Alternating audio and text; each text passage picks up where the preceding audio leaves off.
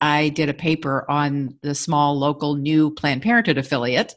And I uh, was then offered a job as executive director of that affiliate, even though I had never even though I had never run anything, I had, and I thought, well, you know, it so sounds kind of interesting. I'll do it for a few years and I'll go back to teaching, which is what I really love. And 30 years later, I retired as the national president. So you never know what life is going to hand you or what opportunities are going to be there.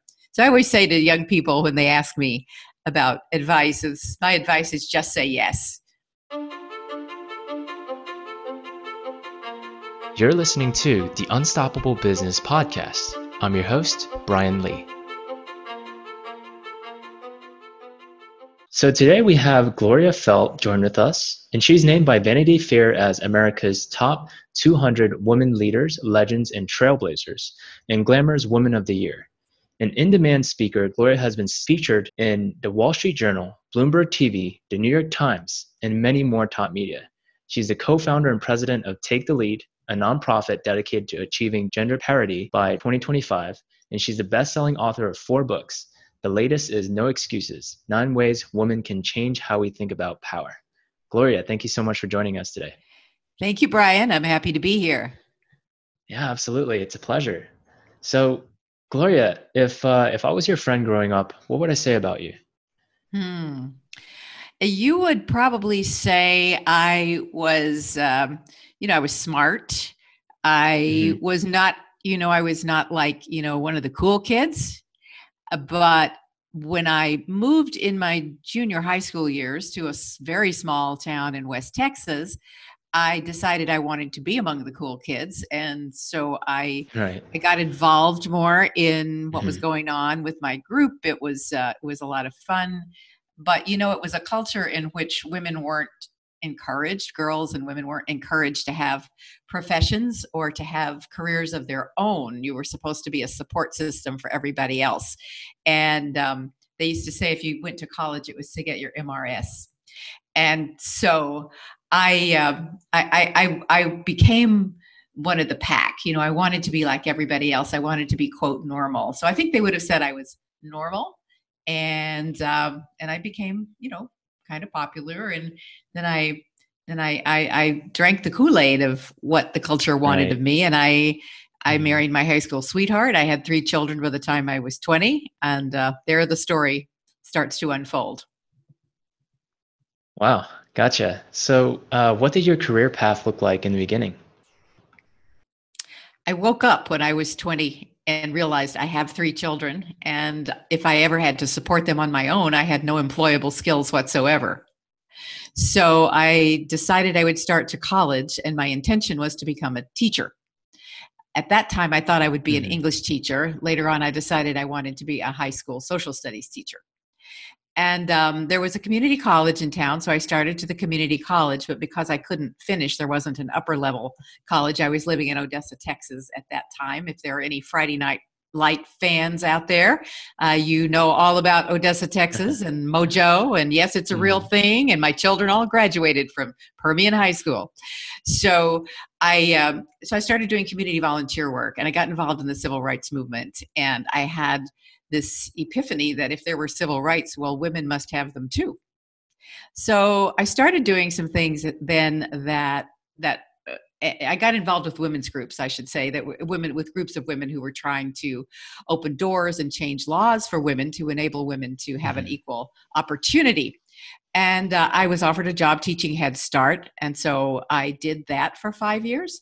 Then the University of Texas opened a branch. I in in Odessa. So I I quit my job at Head Start so I could finish my degree, and um, and in that process, I did a paper on the small local new Planned Parenthood affiliate, and I uh, was then offered a job as executive director of that affiliate, even though I had never. Wow even though I had never run anything, I had, and I mm-hmm. thought, well, you know, it so sounds kind of interesting. I'll do it for a few years and I'll go back to teaching, which is what I really love. And 30 years later, I retired as the national president. So you never know what life is going to hand you or what opportunities are going to be there. So I always say to young people when they ask me about advice, is my advice is just say yes. Just say yes. Just okay. say yes. Mm-hmm. so the thing is, it seemed like your path definitely wasn't planned, right? It, was it something? It wasn't something that you were uh, really planning, but it's uh, eventually it became a plan, right? it's it's an interesting question and i often reflect on what would i have been if i had had a plan what would i have done if i had been more intentional about my life and i really hope that young young people young men and women will be more intentional about what they want to do with their life and what they want to their life to mean i, I think i was fortunate in a way that I, I serendipitously was able to turn my life's passion for women's equality into my life's work. But I think you don't always get to do that if you don't think about it proactively and intentionally. So I, I really, I really think that uh, I probably missed out on some things by not being more intentional, and but that's okay. You know, it, it, it's been very good. And and the thing is that when I when I left, the thing one of the intentions that I had had as a very young child, literally when I was five years old, I wanted to be a writer. Mm-hmm. And I carried mm-hmm. my mm. little notebook around with me. And I uh, wrote yeah. stories and I wrote stories, you know, and I and I got really good feedback about it because my teachers liked my stories. My I had a teacher who liked one of my poems and she taught it to other children. So I really I really if I had been intentional I might be I might be a, a, a, Pulitzer Prize winning author. I might have actually learned how to write. But right. finally, mm-hmm. so the reason I, I finally took a pivot after 30 years with Planned Parenthood is that I realized that I was getting to the point in my life where if I didn't go ahead and do what I had wanted to do, I, I might miss my chance. So I did write some books and and the fourth book that I wrote is, as you mentioned, No Excuses Nine Ways Women Can Change How We Think About Power. When I wrote that book, my intention for it was to be a, a social commentary book because I was looking at the question of why why was it that the women of my generation had opened the doors and changed the laws and yet 30 years later women were still stuck at under 20% of the top leadership positions in every single sector that was studied. And I was shocked to find out that it no longer was that there weren't opportunities, it was that women ourselves weren't taking those opportunities. Mm. And I mm-hmm. just needed to figure out why. And my conclusion was now I will tell you that there is research that says women have less ambition than men. And I thought, no, that is so not true. That is just, I know that's not true.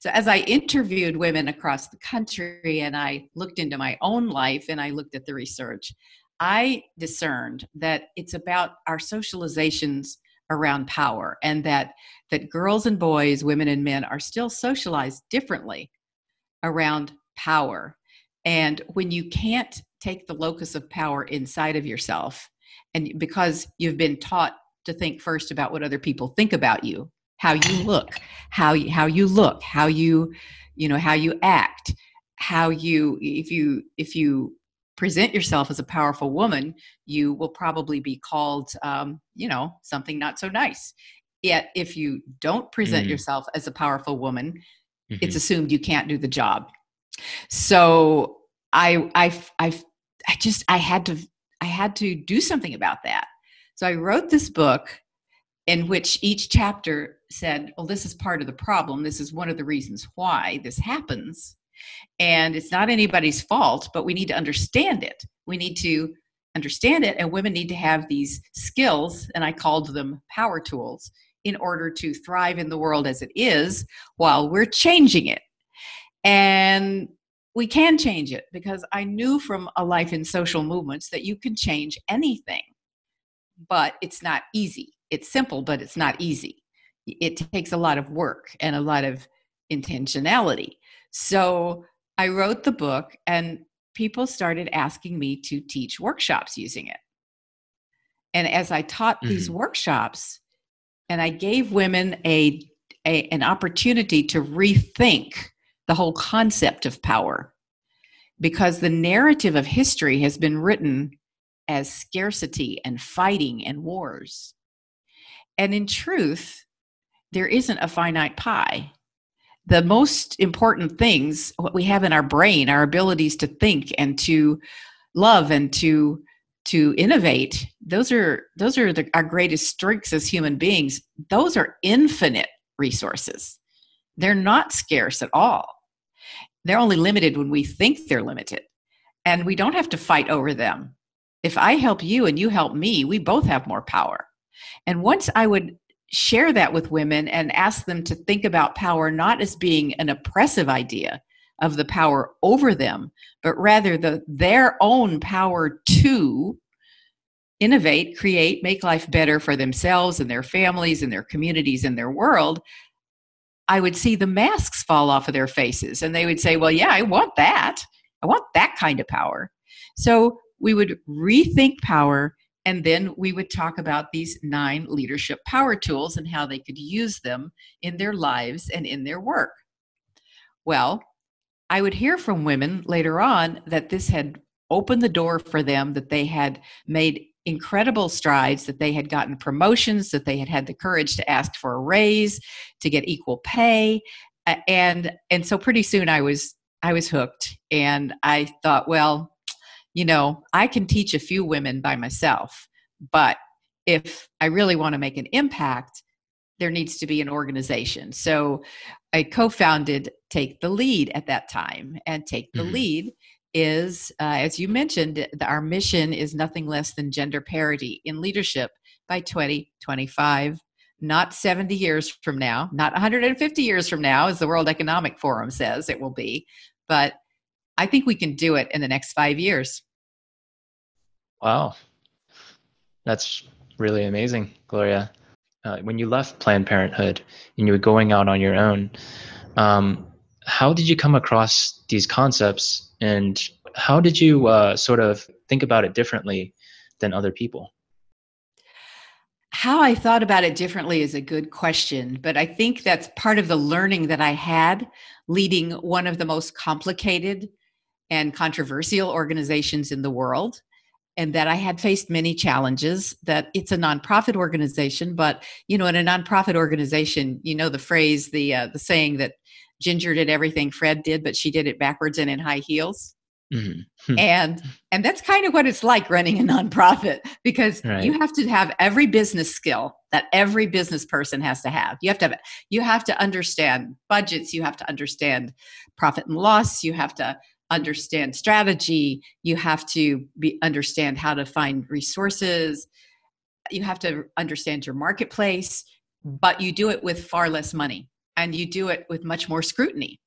You know people are looking over your shoulder all the time. So i actually had the skills. I didn't realize it. I didn't realize that that was the case until i started thinking mm-hmm. about it. And i realized that you know i actually i've actually done this. I, and so i can start an organization. If i've been running an organization i can start one.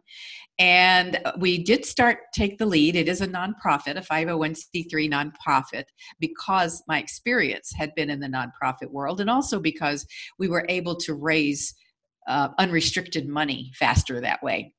Uh, we didn't have to look for investors. We found other philanthropists who were interested and who were committed to women's equality. And so we were able to raise startup money that way. But that having been said, uh, every nonprofit also has to earn money.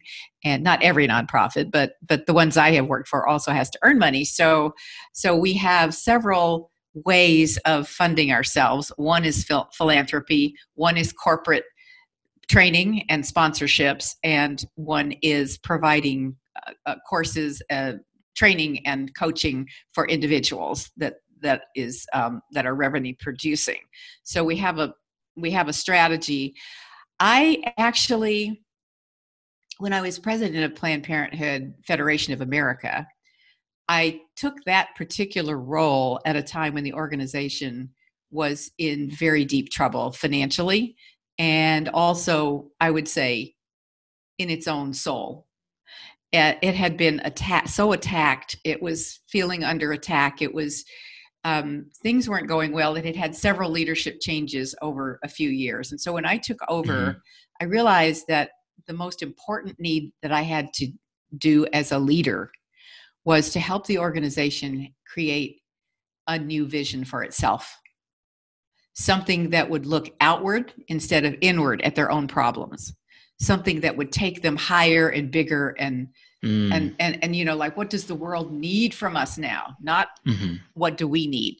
but what does the world need from us now and what will that vision be so we took the whole organization through a process of creating a 25 year vision and 25 years forced us to to let go of our current worries because you don't know what your worries are going to be in 25 years you can think about this is what I want the world to be like in 25 years. This is what I want to have accomplished in 25 years. So that's basically approach the approach that I took to take the lead. And that's how we created our mission to to to say, okay, well, what do we want the world to be like?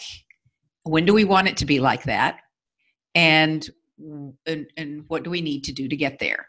So that's how we came up with the mission of gender parity by 2025 and I, I, I, will tell you my little joke that i tell people is that mm-hmm. when they say how did you how did you decide 2025 when everybody else says it's going to take a lot longer and i said well you know i've been doing this work for decades now and if i could live another 70 or 150 years i would but the odds mm. are not good so right. we have to do this faster because i want mm-hmm. to see it in my lifetime and i honestly believe when you look at strategy, how things unfold, they never unfold exactly on the trajectory that you predict, right? It never, you right. know, the, the, the, the mm-hmm. trend line never keeps going exactly like it's going at any given moment. It's going to change. So my theory is that while we we got to where we are in increments, and by the way, we've made a lot of progress in the last six years since Take the Lead has been around we're now almost 25%. Women are now almost 25% of the top leadership. So my theory mm. is that it's taken mm-hmm. us increments to get to 25. But mm. once we get to 25%, we can double much faster. Mm. And then we'll be gotcha. 50%. So that's my that's my working theory. That's awesome. Yeah. So, uh, Gloria, when pe- when young people ask you, let's say um, they see that you're a visionary, that you go towards you know bigger things. How do you answer them when they ask you about how do they turn their visions or their passion into their work? It takes three things and what i'm currently working on is is um, I'm, I'm, working on a book that I hope will help young people do this, and it's going to be about intention and the power of intention. And I, I'm, mm-hmm. I'm I actually created a new word, intentioning. I think we need to be intentioning about these mm-hmm. things. In other words, it needs to be an active thing. So mm-hmm. vision is one part, but then you need the second part that you need is the courage to just get started, the courage to believe you can do it and i think sometimes that's a that's a hard thing to do. I mean really deep down you have to absolutely believe it. You have to see yourself. You've already done it in your mind. You know you right. can do it. And then mm-hmm. the third part is action because vision without action is just a pipe dream. You got to have the action and you're going to get a lot of hard knocks on the way with that action. But if you keep true to your vision and you have the courage to keep going you will, and you take action, you will achieve it. It may not happen exactly like you thought. Mm. And that's mm-hmm. one thing I, I think it's important to understand. Sometimes, many times, things don't happen exactly like you planned them. But if you start taking the action, many good things will happen. Mm, gotcha. That's awesome, Gloria. So, I guess, is there anything else that you want to share to um, people who want to sort of follow in your footsteps? Well, apropos of what the question that you asked me about vision, there's a little nagging voice in my mind that wants to say, and and again, do understand that you will have pitfalls along the way. I I I I, do a podcast. I just did one on uh, the fact that it's not the mountains in your path that trip you up, it's the pebbles. I had just fallen on the on a mountain trail and broken my wrist, so I was thinking about that. And you know, I could see the mountain ahead, but what I missed was that pebble in the road that tripped me up. So mm. there will be pebbles in your road. Mm. You may get tripped up. And you may decide to take a different path from what you learned, and that's okay. But just know that if you want to stay true to that vision and if you have the courage to see yourself already having done it, and if you're willing to take the action and the hard knocks along the way, and when you fall on a pebble, you get up and you have surgery if you need to and you keep going, um, right. you will get to where you want to go. Mm. Awesome. Great, Gloria. Thank you so much. My pleasure. May I just tell people where they can find me? Yes, of course. Oh, wonderful. So Take the Lead's website is taketheleadwomen.com, taketheleadwomen.com. And my own is gloriafeldt.com and it's F E L D T. If you didn't have time to take notes for this episode, get your full text summary, notes, and links along with all of the top tips from this episode at unstoppablebusiness.com slash podcast.